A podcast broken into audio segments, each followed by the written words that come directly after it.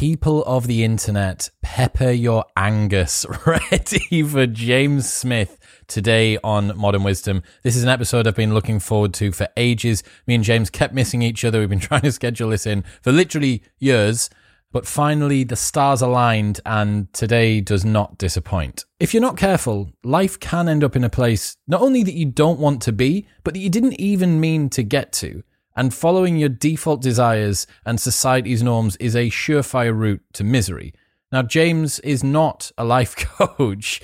However, he is someone that reflects a lot on his experiences, and today we get to hear his principles for how he designs his life to be as happy and fulfilling as possible. This includes how to avoid a dreary existence, his best tips for a first date, how to overcome anxiety, why wealth can't be quantified in a bank account, why dick pics aren't actually all that bad, and much more.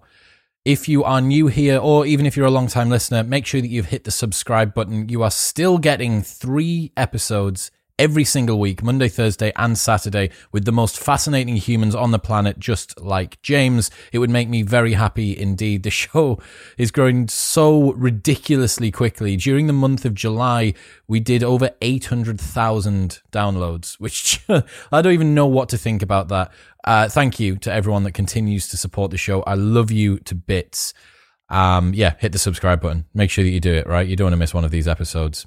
In other news, this episode of the podcast is brought to you by Eleiko, the number one supplier of gym equipment on the planet, are giving you 15% off everything that they make weights, plates, bars, dumbbells, kettlebells, racks, whatever you need. Eleiko has it covered, and they're the people that supply the IPF, the International Powerlifting Federation, with their competition weights, plates, and bars. If it's good enough for the strongest people on the planet, it is definitely good enough for you. You should not be scrimping when it comes to your fitness, and Eleiko is the best way that you can ensure you continue to make those gains as 2020 keeps on rolling forward. So head to shop shop.eleiko.com and enter the code MW15 for 15% off everything that they make. That includes their apparel, all of their hoodies as well, which I'm wearing right now. I think I might have one for this episode. If you go and have a look on YouTube, shop.eleiko.com and the code MW15 for 15% off the best gym equipment available in the world. Uh, oh yeah, final warning. This episode is a little bit sweary. Slight language warning. Does get a bit sweary. Um, James is sweary. I can be a bit sweary as well. So yeah, there's there's a few fucks in it. But yeah, it's game time. Please welcome the wise and wonderful James Smith.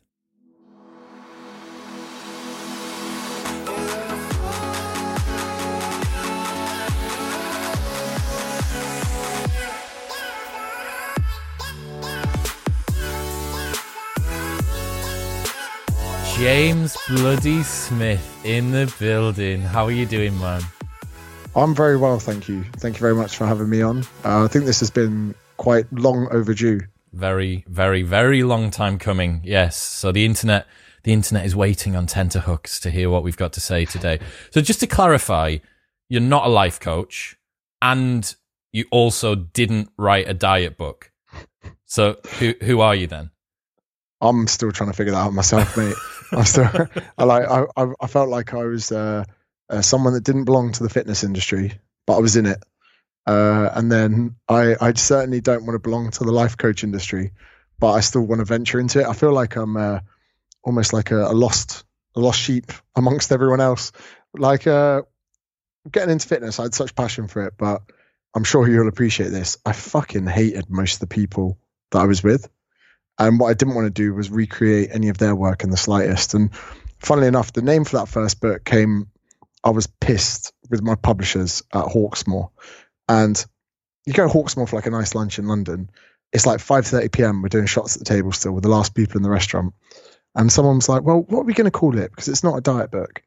And I was like, smashed. I was like, that's what we're going to call it. yeah, fucking, fucking great, that, mate. Uh, three more tequilas, please yeah, that was pretty much it. And it, it was kind of like a nuanced title because everyone in the fitness industry brings out their own like fucking diet book or their system or whatever it was. And I wanted people straight from the off to think, oh, not another flipping personal trainer releasing another stupid book about broccoli and, and burpees. And what pained me was there are people in the fitness industry that I raised my eyebrows when I read their books, and I was like, "Your their their book's perfectly right. They did talk about the calorie deficit. They did talk about this, but then the book was fucking boring." And I was like, and I'm not going to name any names, and I was like, "How can I do this? How can I kind of come in with enough anecdotes, information, and not try and talk about broccoli?" The big thing that I've realized upon doing this podcast and speaking to people like multiple, multiple New York Times bestsellers and, and the guys that are the, the top writers in the world understand that context is important to deliver a key point. It's the same reason why when you're scrolling through Instagram, you see an inspirational quote, which might be the condensation of an entire life's work from one of the smartest people on the planet just synthesized into a single sentence. But why doesn't it change your life? Because it's in the wrong context. It's like booty picture, booty picture, dog photo, funny cat video, inspirational quote. Booty picture, booty picture. You know, you're not in the right frame of mind. There's no context to it. So I think that you need to have that framing around the message that then actually delivers what people want. And that improves retention, which improves compliance, which actually means it becomes effective. Yeah, 100%. I mean, even Tim Ferriss on 50 50 with some of his work and others, in the four hour work week, the way he butters up his points and uses stories, anecdotes, travel, uh, you know, all of these things, and then brings you to a salient point, and you're like, wow, you have almost been like warmed up, like foreplay. And then that point when you read it is is so much better because you're you're enthralled in it rather than you know if he was just to open the first chapter and go the opposite of happiness is boredom you'd be like oh fuck off you American cliche you know? So you're 100 percent correct. Um, and and it's almost probably having a physical book at first I didn't appreciate that you've got someone's full attention whereas social media is it's like it's like chatting up a bird while someone else started chatting up five minutes before and they've not finished talking yeah, that's a good. That is a good analogy. So, talk us through this new book. What's going on? So, um, the the interesting thing that I found from the first book was when I met people on the tour and I travelled. Uh, no one was no one would sit with me and go, "Fucking hell, mate." That the way you broke down, if it fits your macros, changed my life. No one was really like, mate, the thermic effect of protein was fucking exciting. The the things that like really uh, made people excited, they were like, James, I've realized the sunk cost fallacy is affecting me.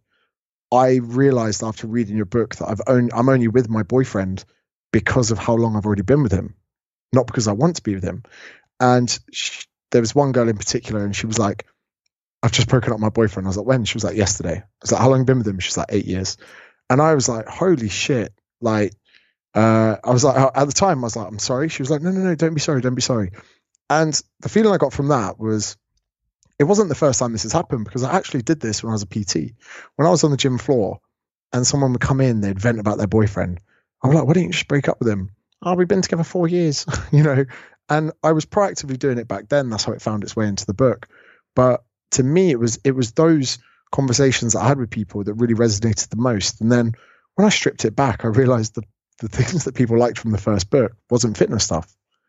So I was like, I might have to do this again without the fitness jargon. Just as well, it's not a diet book, but it should have been even less of a diet book. Would have would have yeah. maybe hit even harder. But then I still think it would have been a perfect companion for someone starting that journey because I'm sure you're well aware that when you're trying to get people to start a new chapter or begin a new identity, they do need to strip away often a lot of relationships. And, you know, I'm sure you probably run a lot of people the wrong way when becoming more successful. And you, you're like, oh, we were friends, but this person's going to slow me down. And arming people kind of the knowledge to do that is is one thing. And I suppose the second book, uh, not a life coach, gave me. I d- I don't want to be this guru. I don't want to be there like, you know, hey guys, you can accomplish whatever you put your mind to. But I want to step in and be like, right, there's a there's an interesting part in the book where I talk about dating, and I say to people, we live in a world where we don't chat each other up anymore because we're fucking petrified. We're petrified of engaging with people because of how social media has changed us. A DM is now the way you can be chivalrous. And you know, instead of going, "Hey, I think you're beautiful. Can I have your number?" We we now like, "What's what's your Insta, babe?" And we've completely deconstructed this whole, uh, you know, approach to to dating. And I personally see around me a huge dropout rate with first dates based primarily around the fact there's a lot of anxiety from both parties. but the anxiety is shared. Catfishing is getting worse, both sides, through people not portraying a real identity of themselves on dating apps. We've got face tuning, we've got angles, we've got Adobe Lightroom fucking pulling five years off of you, you know? And suddenly, because of this, people are becoming more and more apprehensive to meet people. And they're worried about so many factors. So even in even in one part of the book, I was like, here's a different approach. Don't go for drinks or dinner on a first date. Ask someone if you can walk them from their office to the tube.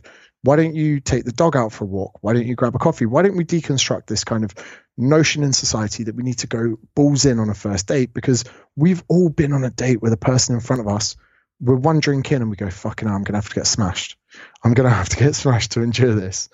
And I was like, there's one part of the book where I was like, why don't we just do something shorter, sweeter? You know, saying someone's trying to get an ice cream. Oh, you train at the gym just a quarter mile from me. Why don't we have a protein shake together or something? Because then you can deconstruct that anxiety for that first proper date just in shortly meeting someone. And that's just a very small strategy to to help someone with their life. And that's not Tony Robbins shit. That's just me going, hey, this is something that I've started doing. Why don't you try it too? And my friends around me are doing it. And I was like, this is so valuable. And just changing the way that we approach things to improve their success rate is supposedly what the book's all about. And that's that's just one of the bits. Like have you ever found yourself doing that? Absolutely yeah. I had a conversation with amanda kuda who is a um, female coach in america dating big into sobriety which uh, i am i dip in and out of myself. And her number one idea for a date is a walking date. Like she has a so it's you know you've you've stumbled upon something that's like that. So I've got a question here that was why should anyone listen to life advice from you? But you've already answered it. And it's the same reason as to why I think people resonate with my content and, and perhaps yours as well, is that if you live enough life and reflect on it and then iterate forward and allow an evolution of ideas to survive, the ones that you're left with inevitably end up being all right. And by the time that you've hit 30, 35, 40, you've got a bit of an idea of what's going on. Like under the age of 25, you you are completely clueless. Like even the most actualized transcendent individual under the age of 25 years old is essentially just like a a, a, child stumbling through the world, desperately trying to work out what works. But after sufficient failures and successes, you start to see common themes, right? And I, I sort of like to try and get a bit of an insight as to what it is that you or why it is that you think that you've been able to sort of get these insights. Are you particularly reflective? Do you tend to try and uh, look for these common themes throughout stuff? Where's this come from? I think that um, the part of your brain that really analyzes certain areas of your life, in, my brain, is certainly very active. So uh, it's very easy for people to go, "Why are you giving me relationship advice? You've not been in any meaningful relationship that I've seen." And I'm like, okay, but have you ever seen me stay in a relationship I didn't want to be in? You know, and my friends say to me, they go, fair play, Smiths. They're like, as soon as you realize a relationship's not right, you get out. And I think that that comes back to being very appreciative of time. And then when it comes to business over the last few years, I've learned a lot of business lessons. I've learned, in essence, life is all about protecting like a little bubble that you have around you of energy. And also, I'm, I'm very big into how my soul feels about certain things. And it sounds quite of a hippie thing, but the dating thing, the business thing, everything revolves around to what's going to make my soul happy. And me meeting someone for a very formal date with drinks, I feel a bit suffocated. I'm like, what if I don't like this person? What if I don't like the energy they're giving off? So by improvising that tactic to meet that person for a swim in the sea or an ice cream, it makes me feel better about having to go see someone. So it's like a tactic that, that's kind of brought into play. And I have these tactics all around my life, you know. Um, and you know, even even like when you're fucking program picking the time of day to have a wank. I mean, you got to get that at the right time. You got to have that at the right time. You got to fit that what in before if you get it wrong. Well, then you just fucking you you ruin you ruin your you, you don't want to do it before a training session, right? Because then you go into a training session, you're feeling lethargic, right? You do it just before a nap, you're gonna, you know, you're gonna go under pretty quick. You only need to set your podcast timer to eight minutes after one of those.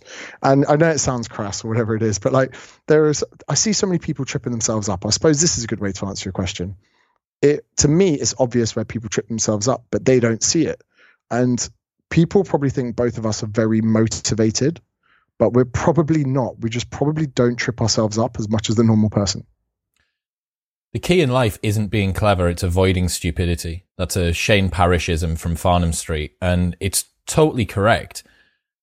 When people hear you as someone who does multiple solo IG lives, sometimes in a day, and that takes to the normal person a, a huge amount of confidence and overcoming of anxiety and all this sort sorts of stuff.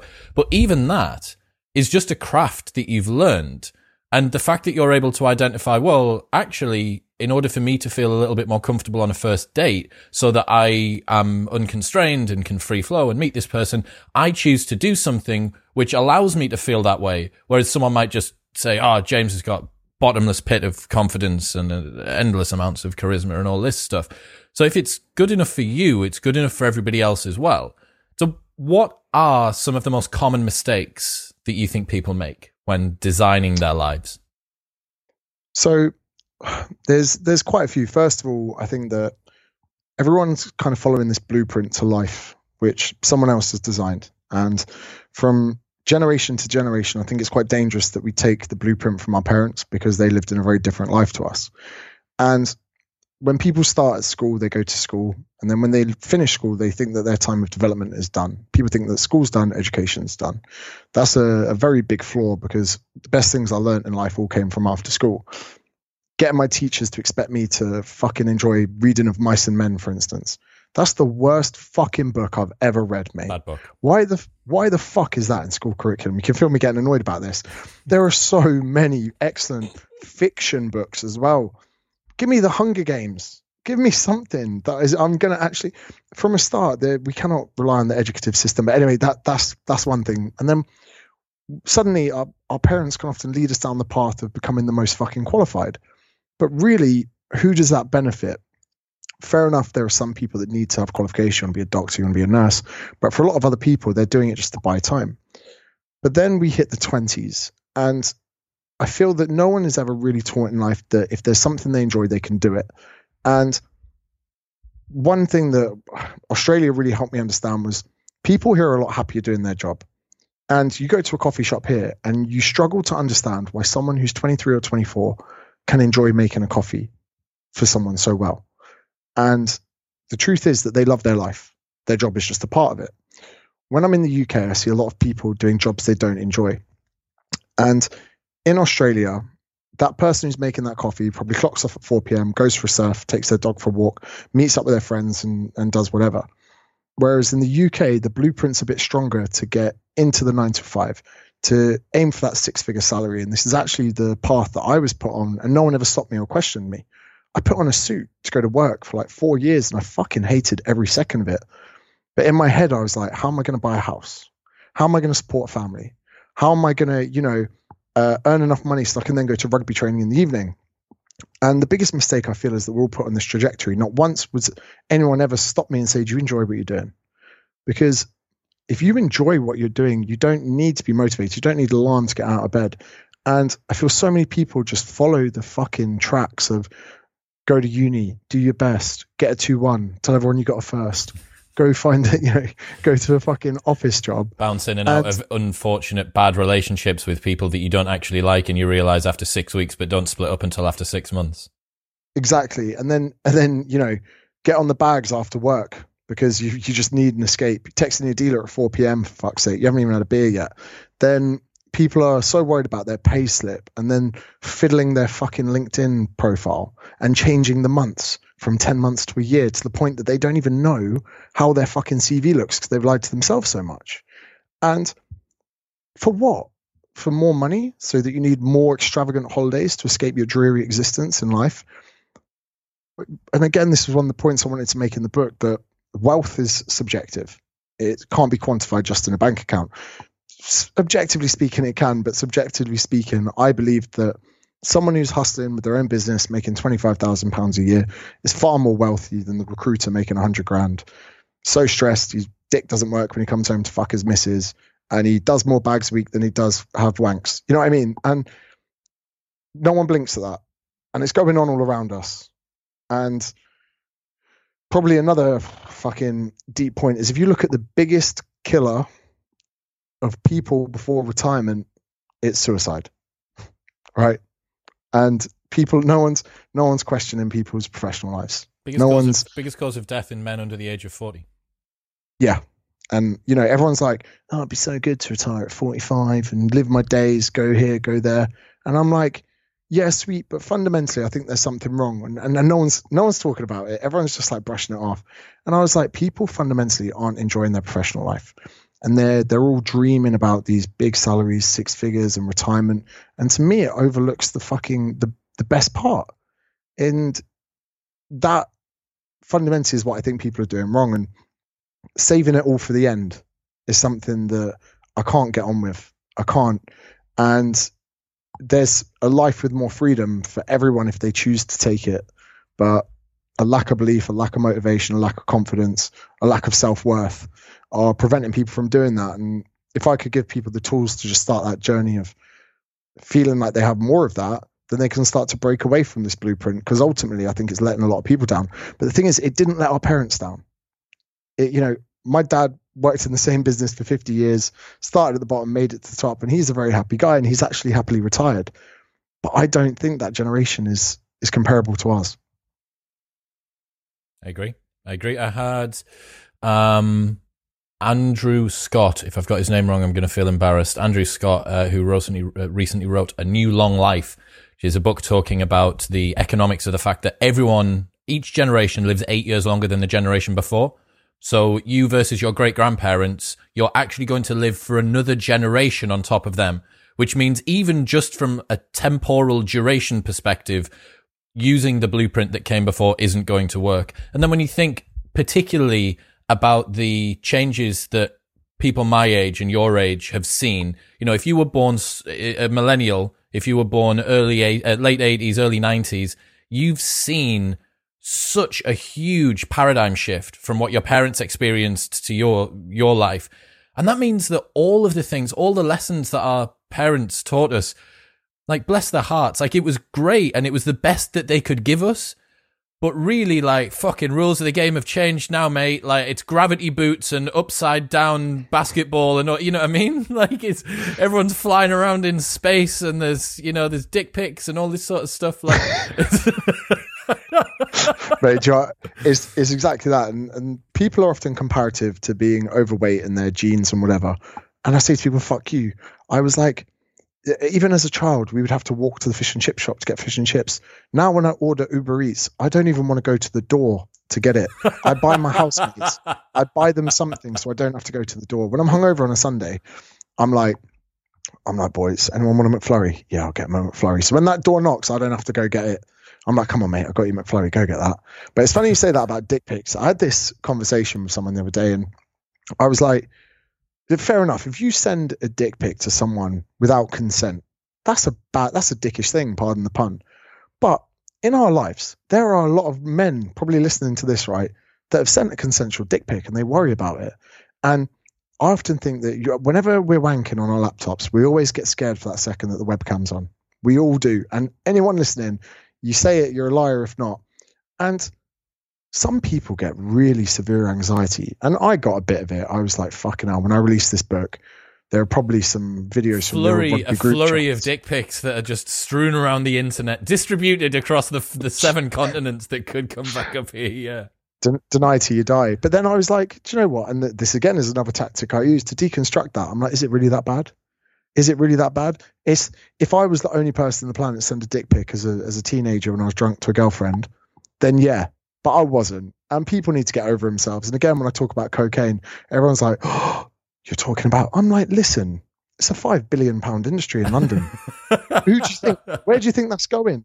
your doctor, you know, you know, your fucking aunt and uncle, aunt and uncle. Like everyone you know is doing this behind closed doors, but no one talks about it. And again, psychedelics and uh, people are like James, it's really irresponsible for you to talk about psychedelics. I was like, no, everyone. when you talk to someone, even uh, there was a program on Netflix about all the celebrities that came out and uh, were talking about yes, it. I saw, I saw that. And and and do you know what? That was liberating for me because it it. I'm not saying that you know, drugs again, it's such a broad spectrum of things. Some can make your life better, some make your life worse, some cure you from illness, some don't. And everyone's so quick to go, oh no, dick pics are bad. Hold on. Someone might have sent one, somebody wanted one. Everyone's like, webcam for porno, everyone's watching porn. You know, these are big, big industries. And again, with like recreational drug use, it, it's going on. And uh, Elon Musk did a tweet where he goes, wow, five years ago, marijuana, or maybe longer, was illegal in the States, but cannabis dispensaries remained open during COVID, which means they are now an essential in the American way of living, yet people are still in jail serving their sentences from dealing it. Paradigm shift, man. The world is moving significantly quicker than the policies that in uh, uh, enclosing it, and even further than that, it's moving so much quicker than our than our evolution, which is a huge challenge, right? Because we are not evolutionarily fit for the environment that we're in. We're not built for hypernormal stimuli, bings and bongs and a million fucking messages, dopamine kicks from left, right and center. We're not built for the amount of radiation we take. We're not built, we're not even built for fucking artificial light. Like it's supposed to be dark when it gets dark and light when it gets light. And there's not supposed to be some fucking I've got over there, I've got a, a brand new, very good sleep mask. Like so that I can get better sleep between the hours of like six and fucking seven on a morning when it's, it's sunny in the UK. Like that, even that, I'm not evolutionarily fit for that. So people that presume and talk like with so much fucking vehement certainty about how how authentic we are or unauthentic stuff is, talking about how dirty it is to discuss drugs or how inappropriate it is to discuss dick pics and stuff like that. Like it's fucking bollocks. Like look at the way that life manifests itself now. And I think me and you sharing in a, the, the same stance on this, which is that if you lay out the way that the world is for people, they are free to interpret it however they want. We have to have faith that people are sovereign individuals who are able to make their own fucking decisions and their own, um, they have agency over their own lives, right? Like, what's the alternative? To pretend that dick pics don't exist? yeah. Like, to pretend that cocaine doesn't exist? To pretend that psychedelics aren't being used? Like, how does that help prepare anybody. And it's actually really insulting to the people that it's talking to. It's basically saying you are so much of an infant who doesn't have any agency or control over what you think or believe that I'm going to wrap you in cotton wool and put those little fucking foam cups that go on the edge of sharp stuff so that children don't run into it. I'm going to put all of them around and then don't worry, uh, it will just shuffle you into the fucking grave. If you see monkeys in the zoo, they're playing with their dicks in front of dozens of people, you get arrested for care. that these days. Yeah, and and and again, like you say, there's the one thing that I've probably struggled with from uh, from the only thing I worry about from a mental health perspective is this this growing worry of when your brand and your identity increases, your uh, ratio for what you're allowed to get wrong diminishes. And if someone out there sends a, t- a racist tweet and there are nobody, no one, no one does anything about it, and that doesn't make it fine. But even the fact that like Ellen DeGeneres didn't quite get the hashtag right, people were demanding that she donated money to certain charities off the back of not getting the hashtag right, and you you kind of worry that you know a, a dick pic from a random guy on chat roulette that's fine, but if it's a major celebrity, you know suddenly everyone's out to get them. Everyone, but hold on, that's that's the same offense between the two and suddenly people saying something wrong. There's this very it's a very scary time at the moment in social media where i've noticed people's posting frequency since the black square diminishing massively because people are petrified of doing something wrong because the repercussions have never been worse. Have you felt have you felt this kind of nervousness absolutely. Amongst Am- ambient anxiety. Yeah. Ambient anxiety that we're all swimming through man like the I, so Elon Musk was on Joe Rogan. Did you see? Have you the the second one? Did you listen to that? Yeah, yeah. yeah and he uses this term, and holy fucking shit, if it's not correct. Joe asks him why he's selling all of your possessions. Elon waits for forty five seconds in silence, and then says, "I see it as an attack vector." That's what it is. It's an attack vector.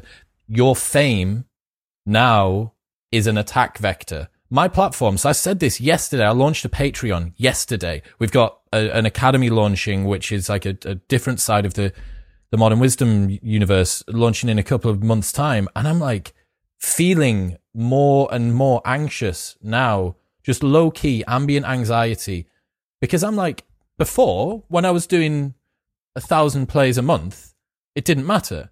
But when I'm doing half a million or a million plays a month, now everything has been ratcheted up. Everyone now, there's a reason for people to want to take you down because people resent success. There's more people to see what you're doing, which means there's more likelihood of someone that takes offense seeing the thing that is going to then erupt into all of that. And once you leverage all of that together, you're like, hang on, I actually care about this now. You care about your academy. You care about your clients. You care about the content that you put out. You care about the message and the books that you write and all of this sort of stuff. And it's your legacy, right? You don't want someone on this increasingly large audience with this increasing disposition and reason to attack you to then take down what is now an increasingly large operation. Like everything, all of the fucking stakes have been raised. Mate, it's crazy. At the moment, there's uh, currently, uh, it's probably in about four or five times there is a organized group of people that jump on my Instagram lives that try and get me to say words that are racist by breaking them into names, two part names. And then they come on and say they're trying to catch me out and they're obviously stream recording. Mm. So they're trying to get me and catch me out and go, you need to apologize to this person. And I've checked these accounts and they're real. So there's an organized group of people trying to trip me up. They're fucking Christ. They're then saying to me, "Oh, we've seen the t- we've seen the tweet we've seen it. It's come up. We found the old tweet, and they were saying they're making these accusations. And on the live, I was like, "Nah, I deleted all my Twitter accounts. Don't you worry about that. I've got nothing. I've buried those." And um, yeah, like, and I was like, "Fucking,". I was like, "This is pathetic." And this is the world we live in at the moment, where where people would actually try and out you on something like that. And then the other day, my issue is not rising to something, and I had a picture up uh, from our IFS uh, events in Barcelona, and someone went to the trouble of counting how many people uh, in the picture were black. And sad face, sad face. Oh, I can't believe there's only three black people in this photo. And at first, I was like, okay. And then I went and I did a, a, a looked at statistics of uh, skin colors of non UK citizens that reside in the UK. And from a statistical standpoint, it was actually spot on the amount. So if you say that that was just broadly UK following that were attending a seminar uh, in Spain for the amount of people in the crowd, for the amount of black people, that was actually perfectly acceptable. Yet someone had proactively gone and tried. This is maybe four weeks after I posted the picture. Someone's gone back. They must have scrolled. What can I be offended about? What can I be offended about? Here we go. There's only three black people in this photo. I'm really upset that there's not more, not more black people in this photo. I was like, what's going on? What what world do we live in? I don't know, man. Like to me, I don't I I don't think like that. So when I see people acting like that, like this whole the the, the real kind of uh, malicious uh, online uh, atmosphere that's been occurring recently, I like I, I understand the principles behind it, but the people that are taking these sorts of things that are just virtue signaling and trying to find a problem with anything, I'm like, I, I, I don't even, I can't map their mode of thinking into my existence. It almost feels like I'm watching, like that person, it almost feels like I'm watching a different species or a different universe or something. Like what? Like what is Black this? Mirror. Yeah, it's so strange. So let's let's get back to the the the, the life thing. So you talked about the the sort of blueprint this classic upbringing, what are some of the other mistakes that you think people make when it comes to life design? So um, I would say relationships is a big one, which I touched on there before. Um, a lot of people are in almost like relationships that they're more platonic. They almost go away from sexual, and then after a while they share a mortgage together, and there's so much on the line. They've been together for so long they struggle to walk away. Now, this is another thing that conflicts with kind of the other blueprint in which we have of having a family life. But I sometimes think to myself, people are staying together in a miserable existence to bring up a family, and it's a tough one because it's it's like a double edged sword when when kids are involved, but you have to question whether or not two happy entities bringing up one or two children or whatever would be better than staying together for the wrong reason. I see that happening uh, a lot as well. As far as professional life, uh, one of my favorite areas would actually be sport. I love Brazilian Jiu Jitsu. And I think that if you're in any form of martial art, there is this sense of humility, no matter what you do. You turn up to training, black belts, brown belts, purple belts, blue belts, white belts. No matter what your income, what your ethnicity, your religion, whatever it is, you line up in order for how good a student you are. Not on athletic ability either, because someone could be 30 kilograms lighter than you, squat half of what you do, but if they're two belts above you, you're gonna, you know, you're not gonna call them out for a roll.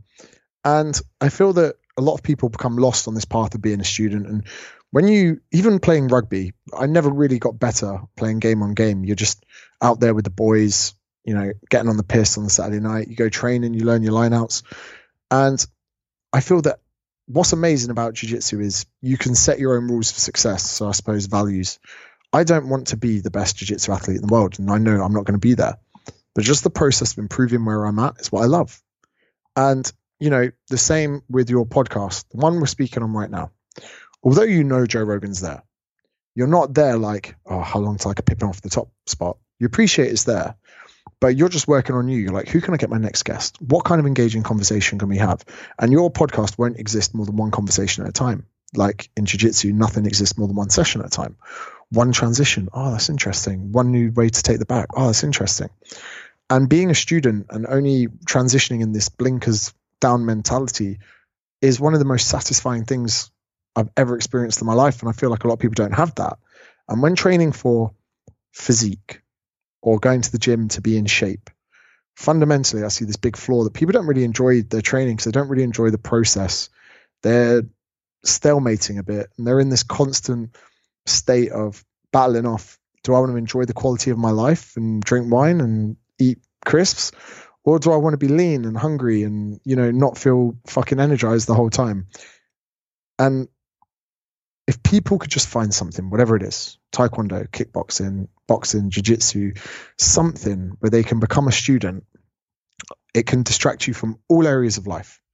And again, a big part of the book is to get people into just trying jiu-jitsu, just trying it out. Are you a, are you the uh, front end of the funnel for every jiu-jitsu uh, gym that's across the world? Do you know? Do you know what? It's it's honestly been such a great place for my mind to wander.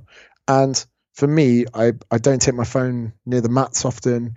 I go out there. Nothing else exists apart from the training. And there's a lot of being humble. Keep your shoes away from the mat. Keep your hygiene high. Shake hands with everyone. And you know, we were saying before about a monkey wanking in a zoo, and we're in this world where everyone seems to think we're perfect. No matter what human you find, we're all kind of apes at heart. And there's a certain amount of times you can flick someone on the forehead before they twat you in the face. Right? You could be the fucking nicest person in the world. Mother Teresa, you piss her off. You could piss her off enough, she'd fucking twat you in the nose. And I think from a primitive standpoint, humans have always been combative. They've always wanted to go toe to toe. But we live in this society where you're not allowed to express your emotions anymore. You're not even allowed to be angry. Being angry is a very normal fucking human emotion and we have these social and professional hierarchies that suppress a lot of people's emotions. If your boss is a cunt to you, you can't call him a cunt. And people sit on these emotions all the time and they suppress them, which I believe amplifies them. But when you go into like a combat sport or a jiu-jitsu gym, you have somewhere you can channel that and you can vent it. And I think that's very healthy. And a lot of people can't understand why the nice girl from the office loves boxing or why, uh, you know, this dude loves jiu-jitsu or whatever. But she seems, she seems so sweet. Wait, did you grow up with any brothers? No, only child. Okay. Did you ever, when you were a kid, did you ever have any like play fights? Yeah. Like, and and play fights were fun. The mum and dad's in the house, if it was yours or someone else's, stick their head round and be like, all right, there's no punching, but you know, just just, just don't break anything, right? And we have all these things taken away from us in these social constructs. But having a play fight with your mate, he puts the cricket on, you want to watch the football, you're there, you're like, let's go, let's do this, let's settle this. And looking back, they're some of my favorite pastimes. Now I get to experience that as an adult. And I think there's something hugely healthy from a mental health perspective of engaging in combat with other humans. And you never wanted to hurt your friend, but you wanted to make them suffer. And that's almost the whole sport of jiu-jitsu. That is the sport of jiu-jitsu, precisely, yeah. And uh, I I wish that more people would do that because it's it's been when work's tough, when I'm stressed, when I've got that, and Darren and I are the same grade. We can go out on the mats and there's no egos. There's there's nothing apart from this game of human chess. And when I'm working in the mornings, I do a lot of work. When my food comes, I shut off my phone, I get rid of WhatsApp, and I get a YouTube video up, and I'll study like a 10 minute YouTube video of jiu jitsu while I eat my food. And for me, it's just nice to dream off into another state and learn something. And um, I think that I couldn't imagine a life without it. That's beautiful, man. That really, really is. I think you having found something which is a common architecture outside of the thing which most people would presume is your calling in life, being what has now become James Smith. Um, having that is what allows you to do everything else, right? Like it's the foundation that allows you to pull yourself out of that. For me, it's it's podcasting and learning about myself and the world around me. When you rang on Skype earlier on before I was ready, and all, all hell broke loose. Everyone that's been FaceTimed knows this. Like your two phones go off, and your iPad, and your laptop, and it's like all coming from everywhere. And I was like, what the fuck's going on? Uh, and I was listening to Ben Shapiro, and I'm like in full fucking flow, listening to him talking about Trump's speech at Mount Rushmore over the weekend. I don't really care but at some point on a podcast over the next two months, I'm going to get to drop some stat from that and I'm going to go, yes, fucking nailed it. You didn't know that, did you, you cunt? Like, that's, that's what I want to do. I've got this one here about the hustle memory. So you were talking earlier on about how you don't want to necessarily uh, even go to the door. The level of convenience has been hyper normalized in modern society to the point where we don't want to even fucking Netflix the best films on the planet to our iPad so we don't need to leave bed and then we Uber our way to the date so that we can go home to Deliveroo our food and all the rest of this stuff. But everyone that's listening, think about some of your favorite memories to do with any project that you've been involved with it was never when the project was going super, super well and super, super easy. The best memories you have from anything that you do, and this will include you, will be the night before you launch jamessmithacademy.com and you rushed until five in the morning and we nearly didn't make it and the coder the code all broke down and we got the Domino's in and oh fuck we did it we did it look and when we, we made it and it went really really well that is the meaning. That struggle is the meaning. The obstacle is the way. You know, like that's that's what that's how it works. And finding something which is both challenging and worthwhile, Mihaly Csikszentmihalyi's flow state, right? Like that is we are chasing that. We are chasing something that's just at the right the right distance of our domain of competence. Just hard enough for us to believe that we can continue to do it, but just like hard, so much hard that we want to do more. There's um uh yeah, and it, there's I can't remember who said it where they said we need to spend thirty percent of our time with people at the same level as us, thirty percent of our time with people above us, and thirty percent of our time with people below us. And for me, that's thirty percent rolling with white belts where I can fuck them up and try new stuff. Thirty percent of my time with blue belts of equal ability where I've really got to bring my A game, but then thirty percent of the time with purple belts where I'm humbled by them. But and and to me that's the perfect balance and that's like the hierarchy to life where black belts are with higher black belts. But you've just a second ago your excitement of listening to that podcast reminded me another part in the book which i call the invisible game. I play lots of games every day that no one else knows about. Other people are involved in them but the people involved in them don't even know that i'm playing it. And i did this throughout my whole career very early on where you listening to that podcast you you probably without knowing it gamified your life a bit and I used to love gaming when I was younger. I still play Call of Duty now. And it's all about waiting for that right time for those points to be played. And I found myself, I even made a list of all my competitors when I first started out as a PT. And everything that I did became a process to beat them. But it wasn't about an ego or a cock off because they never knew that I was doing it. And I really like gamifying certain parts of my life so that I can remove myself from them in the daily actions of it. Getting out of bed on time, that's 10 points, you know, like, or, you know, when you start studying for something, I bet sometimes you're there listening to a podcast and you're like, fuck, this is dull. I remember listening to a 57 minute podcast on caffeine and it was dull as fuck. The guy was the most boring fuck in the world, but I was like, no one else is listening to this.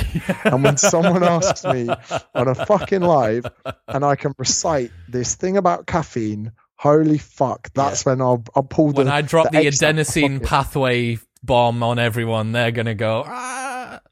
Yeah, and that's it. And I, I I saw a bit of myself then when you were doing that because to me there were there are quite dull and dreary processes in life, probably like Trump's fucking speech. But if you remove yourself from it and think someone else could be playing this game and I got to make sure that I get the highest score. It uh, it really helps me, uh, you know, stay on top of things, and that's that's and it's not an ego thing. It's just my way of how I approach things, and um, you know, that there's no top score really. Like like in Call of Duty, you just keep prestiging, just keep prestiging. There's never you're never going to be the best, but you might as well keep going. It's interesting that creating those structures is such an important way to externalize motivation. I think that's what helps me. Like I have, man, those invisible games are everywhere from how long I'm prepared to count down in a cold shower from. And like if I if I start to bitch out, then I'll add 10 on. Like if I think, if I think, oh, I should leave, I should just leave early, then I add 10 seconds on. And I'm like, oh, for fuck's sake, you did it again. You stood there and you're like, this sucks, this sucks, this sucks, this sucks. Like wrote a bunch of, I've got this academy thing launching in a few weeks time. So yesterday I wrote a bunch of agreements to myself. I wrote promises to myself about what I would and wouldn't accept. Like I'm going to get up at this time. I'm going to make sure I go for a morning and an evening walk. I'm going to just like the little basic structures. So one of the things I wanted to try and get from you are what are the principles or the daily structures that you try not to compromise on ever? What do you need to do in your day to day life to ensure that everything else goes well? Um, so from a business perspective, in business, it sounds really basic, but my inbox, and my inbox is actually a lot more open to people than they think. And because it's so open, I think it helps me. Where if any of my members need my help, they can always come to me direct, and I've always said that. Um, so I, I love to clear that. Then my email marketing campaign. Email marketing is one of the biggest overlooked areas of business that everyone overlooks. And if I don't write an email, I almost feel dirty. I feel like I haven't accomplished anything. If I'm too hungover and I don't get that done, that's the Paul Morton uh, effect. That. Yeah, it is, mate, big time. and um, James, yeah, so, have you sent that fucking email today, Paul? Yeah. uh, mate, he's, he's send email to get paid. And um, mate, it's that's that's one of my non-negotiables. But in the last year or two, um, quite a lot of my daily things don't revolve around work. It's about having time to myself, training, learning something, uh, having a bit of downtime. But uh, yeah, as far as like the the business part of things, I suppose in my mind, clearing inboxes, I probably spend about an hour a day in my social media inboxes, which is tough because I can't read them all, but I, I like spending time there. Um, and just having conversations with the right people. I'm very fortunate now that I've got my business partner, I've got my events manager, I've got all these people. And if I talk to them and just have conversations with them every day, everything looks after itself. Um, I'm not actually that organized. I've been very fortunate over COVID where I haven't set an alarm to wake up in about three months. And uh, it, funnily enough, I still wake up about six, six thirty, but not having an alarm gives me peace when I go to sleep. That's interesting, man. That's how everyone that I've spoken to that knows what they're talking about to do with sleep, that's their suggestion. Just wake up. Wake up without an alarm. That's what it that's how it should be. The alarm is cutting into your sleep. Presumably you want to sleep as much as you need, not as much as you want uh, like your your alarm should tell you. Yeah, I got um I got on it a bit at the weekend and uh I woke up at like really late on Monday.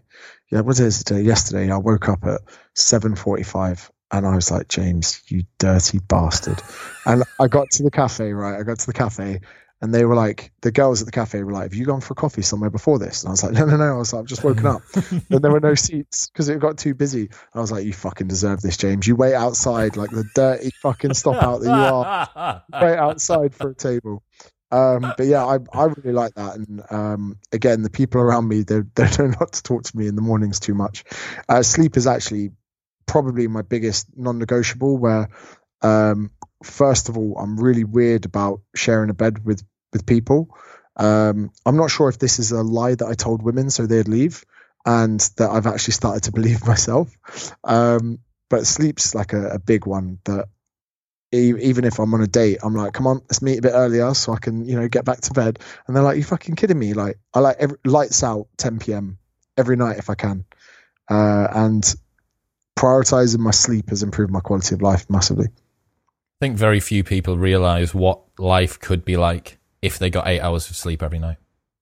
And this pregnancy pillow that the viewers will be able to see. I first of all just had like a tubular long pregnancy pillow. Mm-hmm. Uh, I think I could have been one of the first people ever to fly business class with a full size pregnancy pillow. and the air stewardess said to me, she goes, "Is that a pregnancy pillow?" I said, "Yeah." She goes, "Where'd you keep it?" I was like, "My backpack." And she was like, "Is there anything else in it?" I was like, "No, my whole backpack was for my passport, my headphones, and my pregnancy pillow." I slept for about thirteen out of fourteen hours from Sydney to Abu Dhabi. And uh, she was at the end. She was like, "Fair play." But now I've got one of the C-shaped pregnancy pillows, which is better. But this is going to be another kettle of fish to get on a flight. But You're gonna have to go that is- in wearing it like a mid '90s rapper would wear. You know, like one of the old like mink coat things. You can just wear it as what? What do you mean? What do you mean? This is just I've- this is just part of my outfit. I've been thinking about this already because at some point I'm going to have to come back to the UK. And I was like, maybe I can go to the lounge and say, "Excuse me, can I keep this here?" But no one at an airport is going to let me leave a fucking bag in a lounge, are they?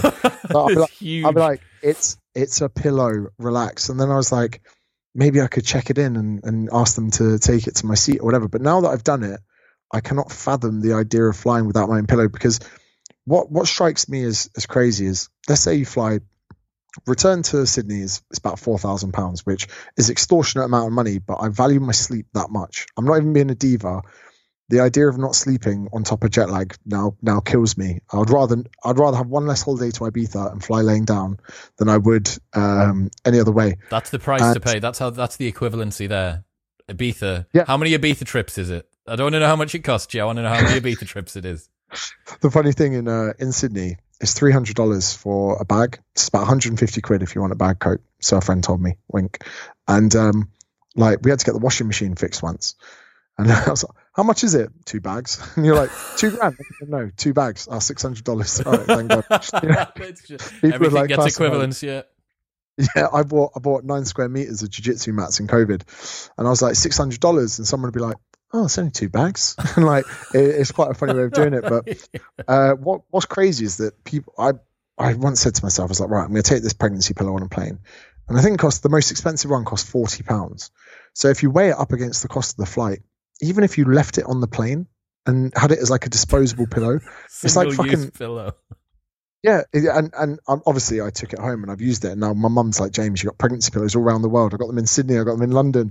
Um, but like, you know, four grand on a flight, fine. But you get a pillow that's fucking half the size of a travel pillow. You're supposed to sleep on that for twelve hours. No chance.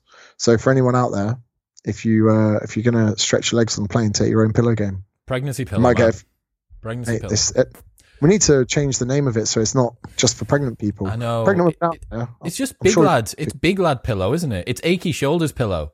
That's what it That's is. right. Um, anyone who so I played the pregnancy pillow game for a long time.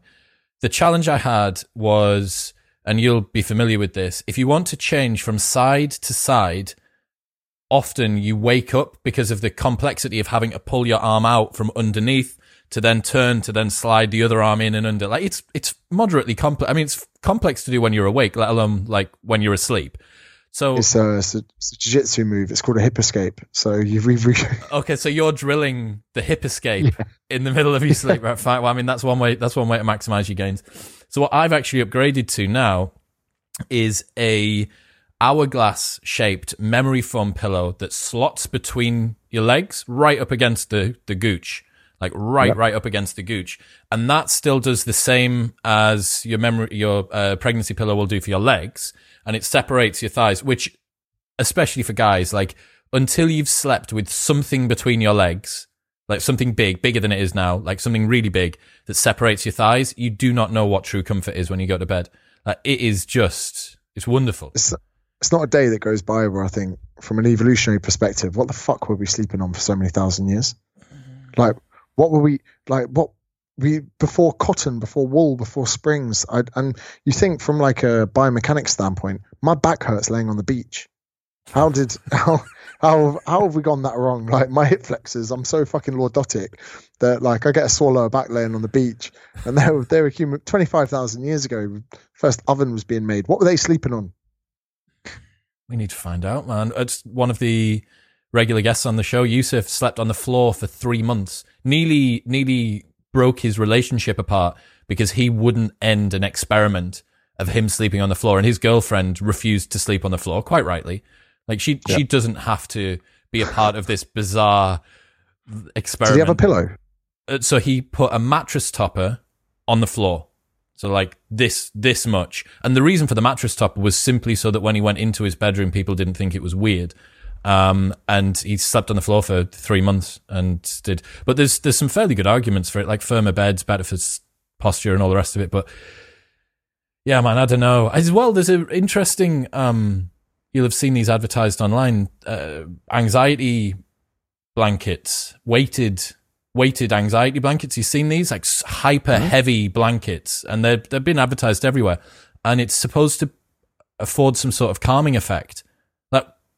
What's a pathway that that's operating on? Because that's not someone thinking I really want someone heavy to lie on me. So it has to be instantiated from our evolutionary that, heritage. That, that that remind me of something like uh, sleep paralysis, where if some people take too much MDMA, they feel like someone sat on their chest, don't they?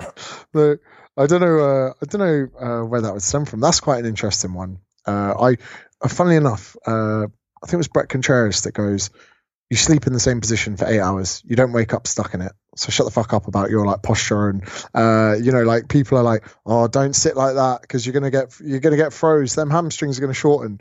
He was like, "Fuck off." He was like, "You lot are weak." He was like, "You lot are weak. That's why you stood like that." Um, which I don't, I haven't read in the studies behind it, but it's not like we get out of bed in the morning like I'm fucking stuck. Yeah, I, um, can't, I can't, move.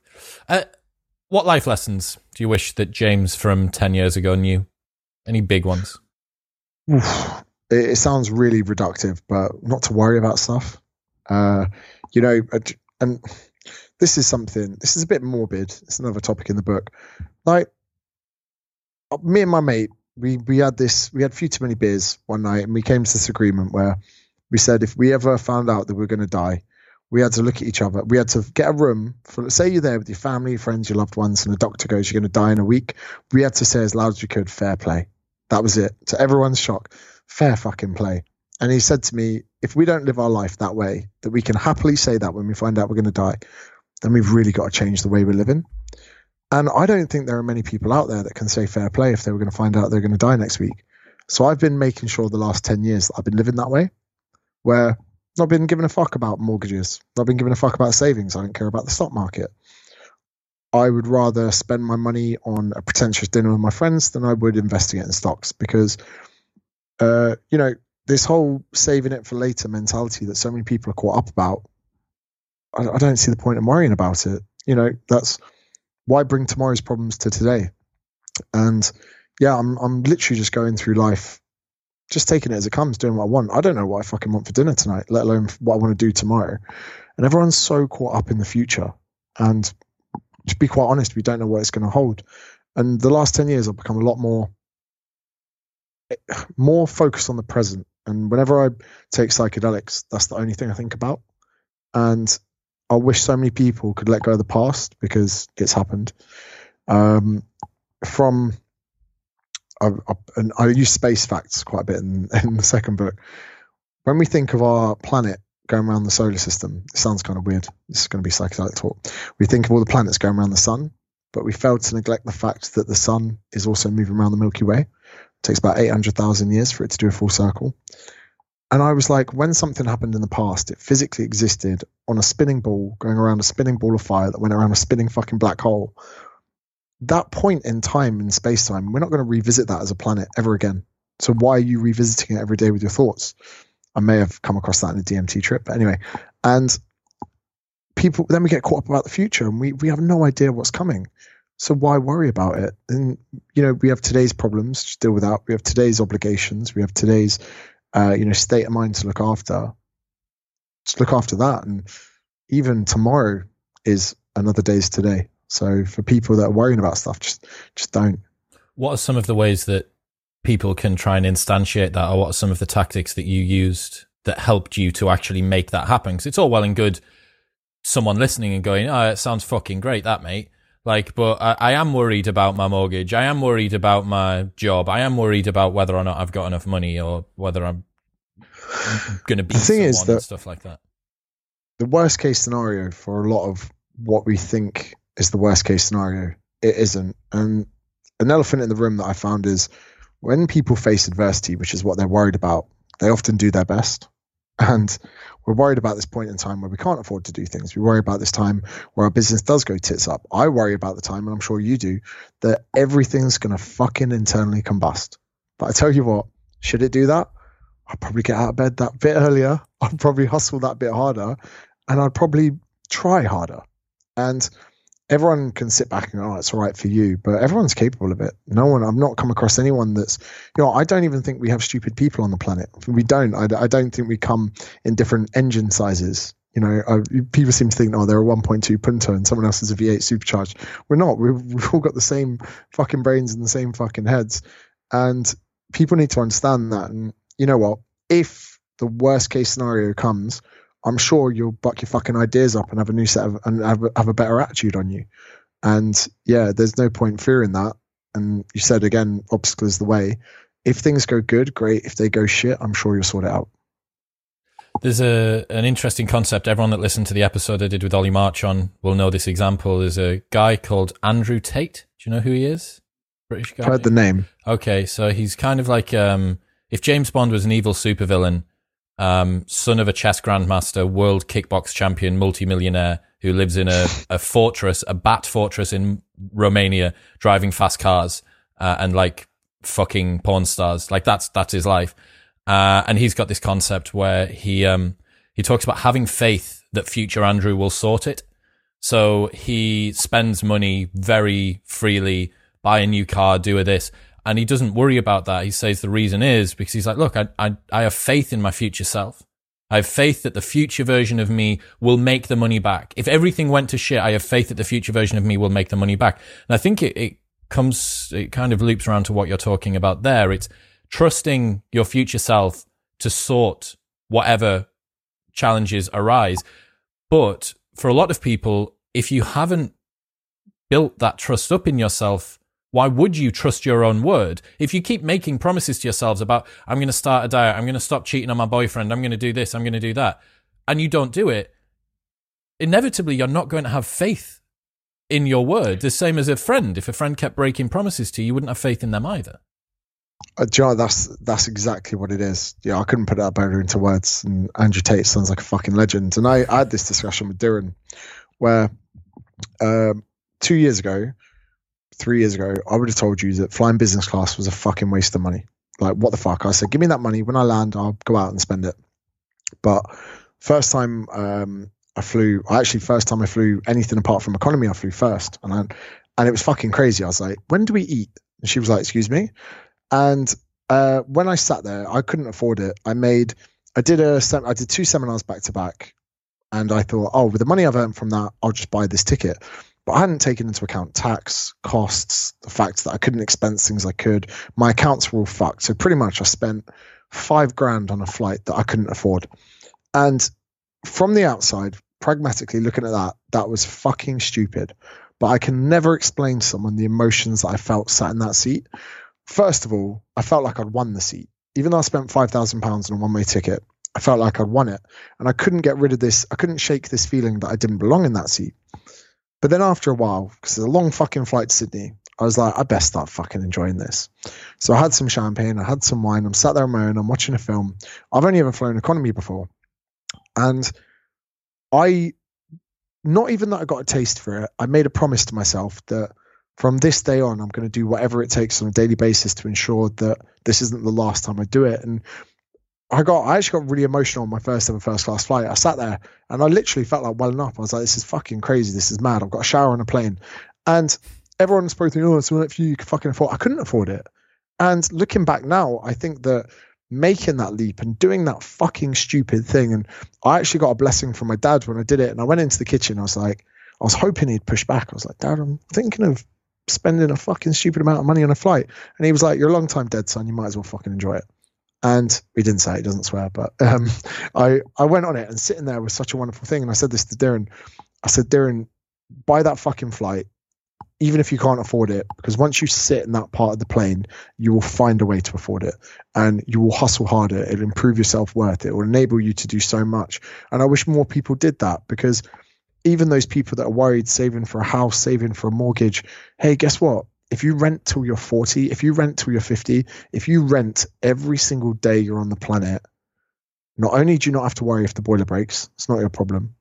You know, no one can take that away from you that you have the freedom to rent. That doesn't make you a failure. If you rent a house with a smile on your face, then fucking hats off to you because it's it's not something that we need to get caught up about. And I feel that so many people are wasting their positive energy on their living situation or on something trivial or on money they were supposed to save. But like you say, the future version of yourself is is going to have your fucking back.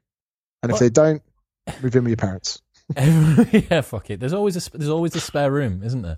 Um, everyone that's listening has been fine so far by virtue of the fact they've made it here to this very point with me and James Smith coming in your ears.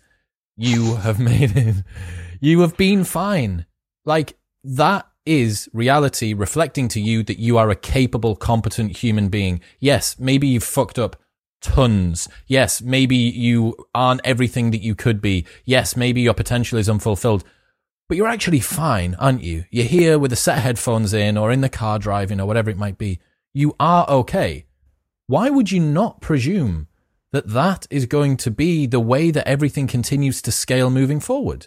Like you will be fine. A situation will occur. A challenge will happen. A tragedy will strike and you'll be fine. You'll deal with it when it happens cool quotes relating to what you were talking about there for uh, materialism. It is easier to fulfill your material desires than to renounce them. It's Naval Ravikant. And what he means by that is that it's significantly easier for you to say, I don't need the Ferrari when you just sold a Ferrari, or I don't need to live in Australia when you've just left Australia. You want to complete these things. A lot of people moving through a, an ascetic life where they have renounced all of their worldly possessions and say, I don't, I don't really care about this or I don't really care about that. That is a very easy excuse for you to just not play the game. It's a very easy excuse for you to just decide, I don't want to compete on a material level. Yeah, I agree uh, completely with that. And uh, again, what you're saying there about people that might have these worries in life, like if people aren't happy in life, I, I always like to challenge them on whether it's because they're trying so hard to do things that they don't actually need to do. And people need to be very conscious of what makes them happy. And I don't think people often ask themselves that question. And uh, funnily enough, I was in Norway about eight years ago. I was seeing a Norwegian girl, and uh, there was a guy on a checkout, and he was a good looking lad on a checkout in a superstore. It's probably like 23, 24. And when I left, I said, I was like, it's mad. Like, he seemed really happy doing what I thought was quite an average job. I was a lot more naive at this point. And the girl's dad said to me, Some people have a very complex life where they just need a simple job. And I never thought of it like that. And I was like, fuck, do you know what? If he was caught up about what everyone else was thinking about what he should be doing, he probably wouldn't be enjoying his day half as much as he was. But he was just enjoying it. And I never remember like getting schooled by by a Norwegian girl's dad. And I was like, fuck. I was like, so many people out there, if they've got complexities, troubles, things going on with their life, you know, they might want to have a simple job. They might want to do simple things. Who's to say that you walking your neighbor's dog can't be the thing that makes you happy in life? And uh, people really need to try and uh, connect with that because it's almost like people are looking to other people say, "Oh, my friend bought a Rolex. I need a Rolex to be happy." My friend just did uh, two weeks in Ibiza. I need to go to Ibiza to be happy. When really all these values are are selected by ourselves. Absolutely, man. What question do you wish people would stop asking you? Hmm. Probably about whether or not I'm going bald because I'm not sure myself. You know, You're just in this this hair purgatory where it could go either way for the rest of your life. The thing is, my mate's been giving me banter about going bald for about ten years. I've just got a very fine hair, um, but you know, I'm I'm not even sure. They go, "You can have a hair transplant." I go, "Do, do you know what? I probably won't. I'll probably just shave my head if I'm honest." Like, and and even then, you know, this is this is another thing that people ask me questions about. We could get fucking another hour of this. Going bald is is normal for a lot of blokes, yet it's become the norm to go, "Oh, you get a hair transplant." Like, well, no, this is pretty fucking normal. Same with women and cellulite, and, and again with wrinkles. I've never had a problem with wrinkles. I'll throw Sonny Webster under the bus. He had fucking Botox this week. No way. He's like 25. Shit the bed. I was like, Sonny, mate, man. mate, it's fucking normal. Wrinkles, you go a bit bald, whatever it is. It's fucking normal. Just leave it. But yeah, there are people who are going to have a hair transplant. I was like, I don't fucking know. Like, you had the opportunity to ask me any point you wanted about life, happiness, psychedelics and you asked about my fucking hair follicles. Do you remember when Alan Shearer hadn't committed to the fact that he was going bald and he was still doing, I think it was match of the day. And he had, he had like, uh, different districts of hair that were still existing around his head.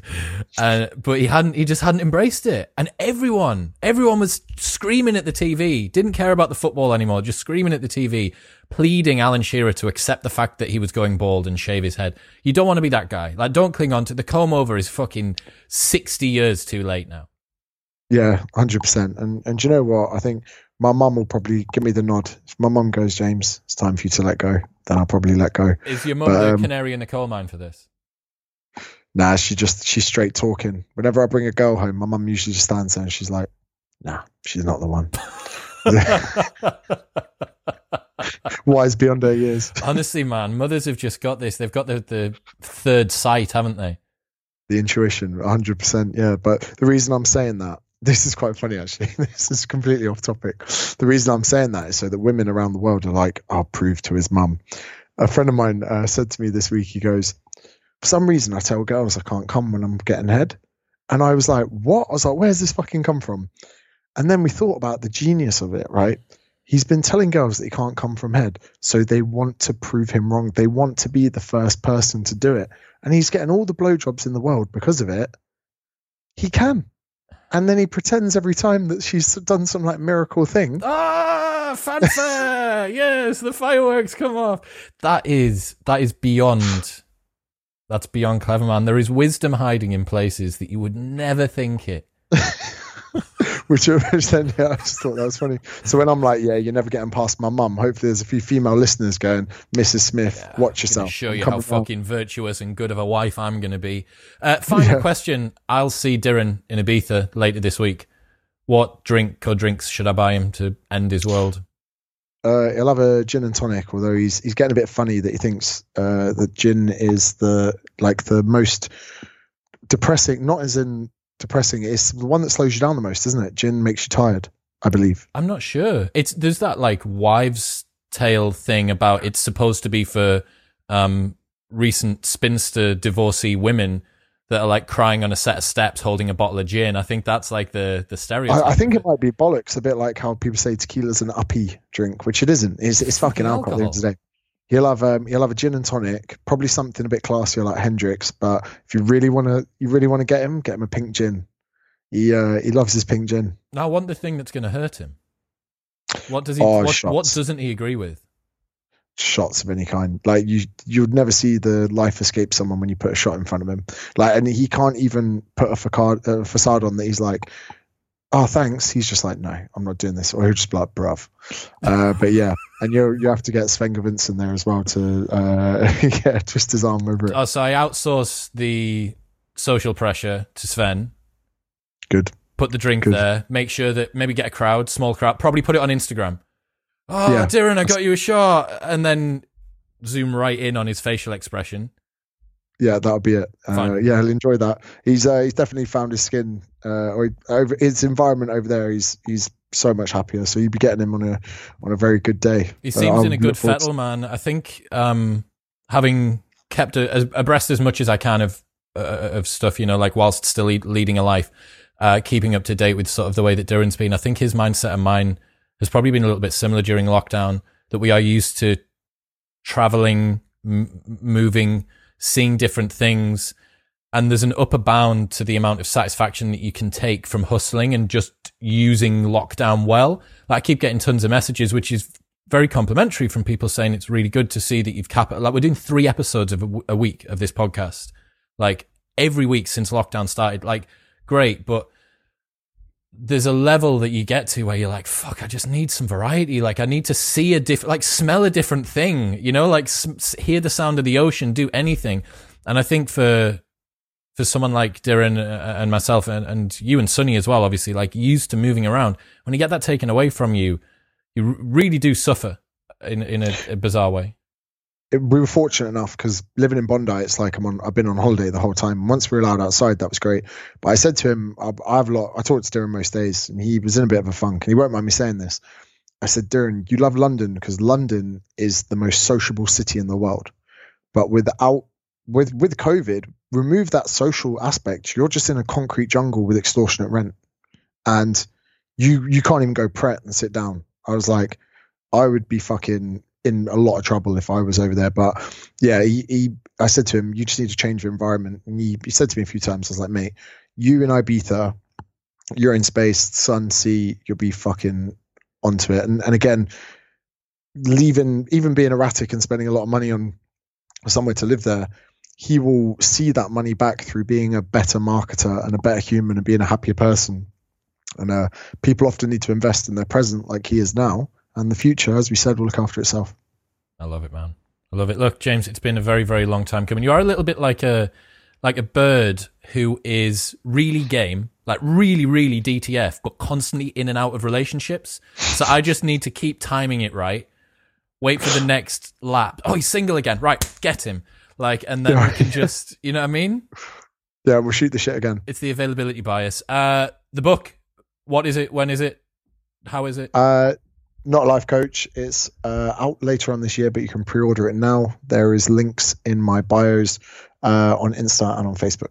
Link will be in the show notes below, of course, to James's socials and all the rest of the stuff. JamesSmithAcademy.com? Yes, please.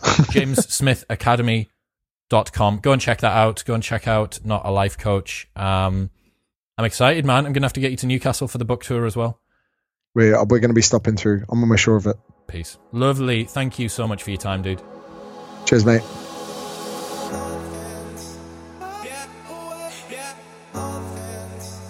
Thank you very much for tuning in. I hope you enjoyed that episode with James. It was a lot of fun to record. Don't forget, if you haven't hit the subscribe button yet, please go and do it. It would make me incredibly happy indeed. And it would mean that you get three episodes every single week with the most fascinating humans on the planet. The only way this show continues to grow is if I keep collecting wonderful audience members like you and adding them to our curious, fucked up little family. So join the family, hit the subscribe button, and I'll see you next time.